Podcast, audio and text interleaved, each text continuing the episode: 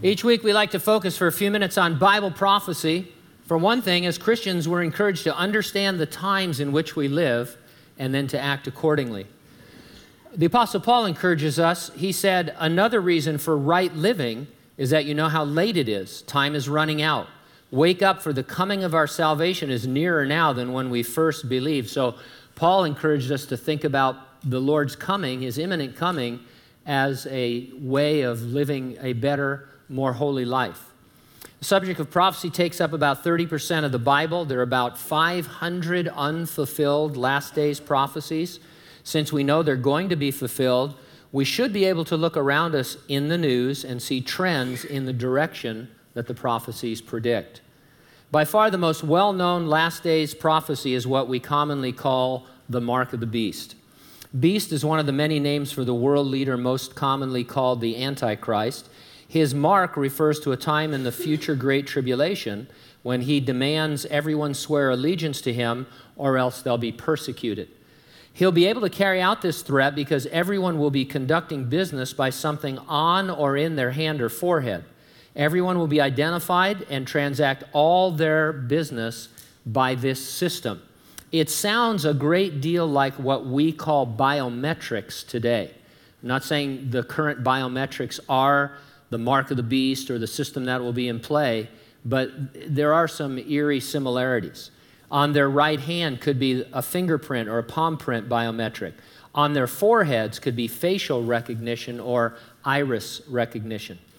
Biometric technology is growing exponentially, it's everywhere. Soon it's going to be in cars. I ran across an article titled Gentex and Fingerprint Incorporated to cooperate on in vehicle iris authentication. Here's some excerpts from that article. Gentex and Swedish biometric firm Fingerprint have announced an exclusive partnership agreement to bring iris scanning technology to the automotive industry. Automakers are keen to integrate biometric based driver authentication into vehicles in order to improve vehicle security, cabin personalization, and secure authorized in vehicle payments, home automation control, and additional cloud based services. Locating the iris authentication system in or around the rearview mirror would allow auto manufacturers to offer the solution in varying vehicle trim packages without requiring substantial redesign of the vehicle's interior. So talking about having iris recognition technology in your rearview mirror so that when you look in it, like in those sci-fi movies, it recognizes you and it opens up a whole range of things, uh, including being able to drive the car.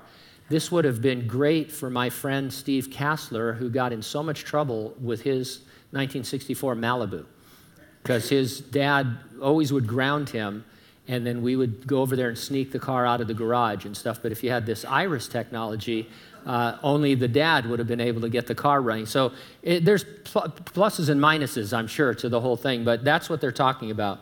A new survey by Visa Card of 1,000 Canadians exploring awareness and perceptions of biometric authentication confirms that consumers continue to have a strong interest in biometric technology.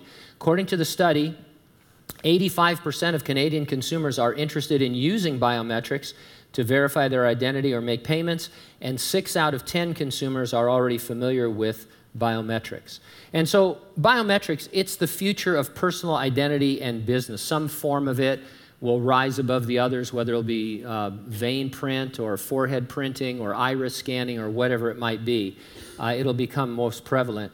And it's exactly what you'd expect from reading the Bible from a literal futurist standpoint. You would predict from what John said 2,000 years ago in, in a primitive time in the first century that in the end times there would be a uh, sophisticated technology by which people would be recognized and conduct all their business by something about their own person.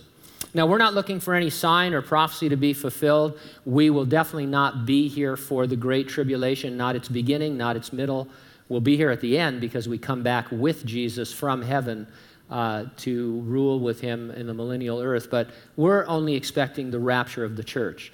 Jesus said imminently he would come and raise the dead in Christ. Rapture the church could happen at any moment, and that's our great and blessed hope. Paul the Apostle says it should spur us to right, holy living. Are you ready for the rapture? If not, get ready, stay ready, keep looking up. Ready or not, Jesus is coming.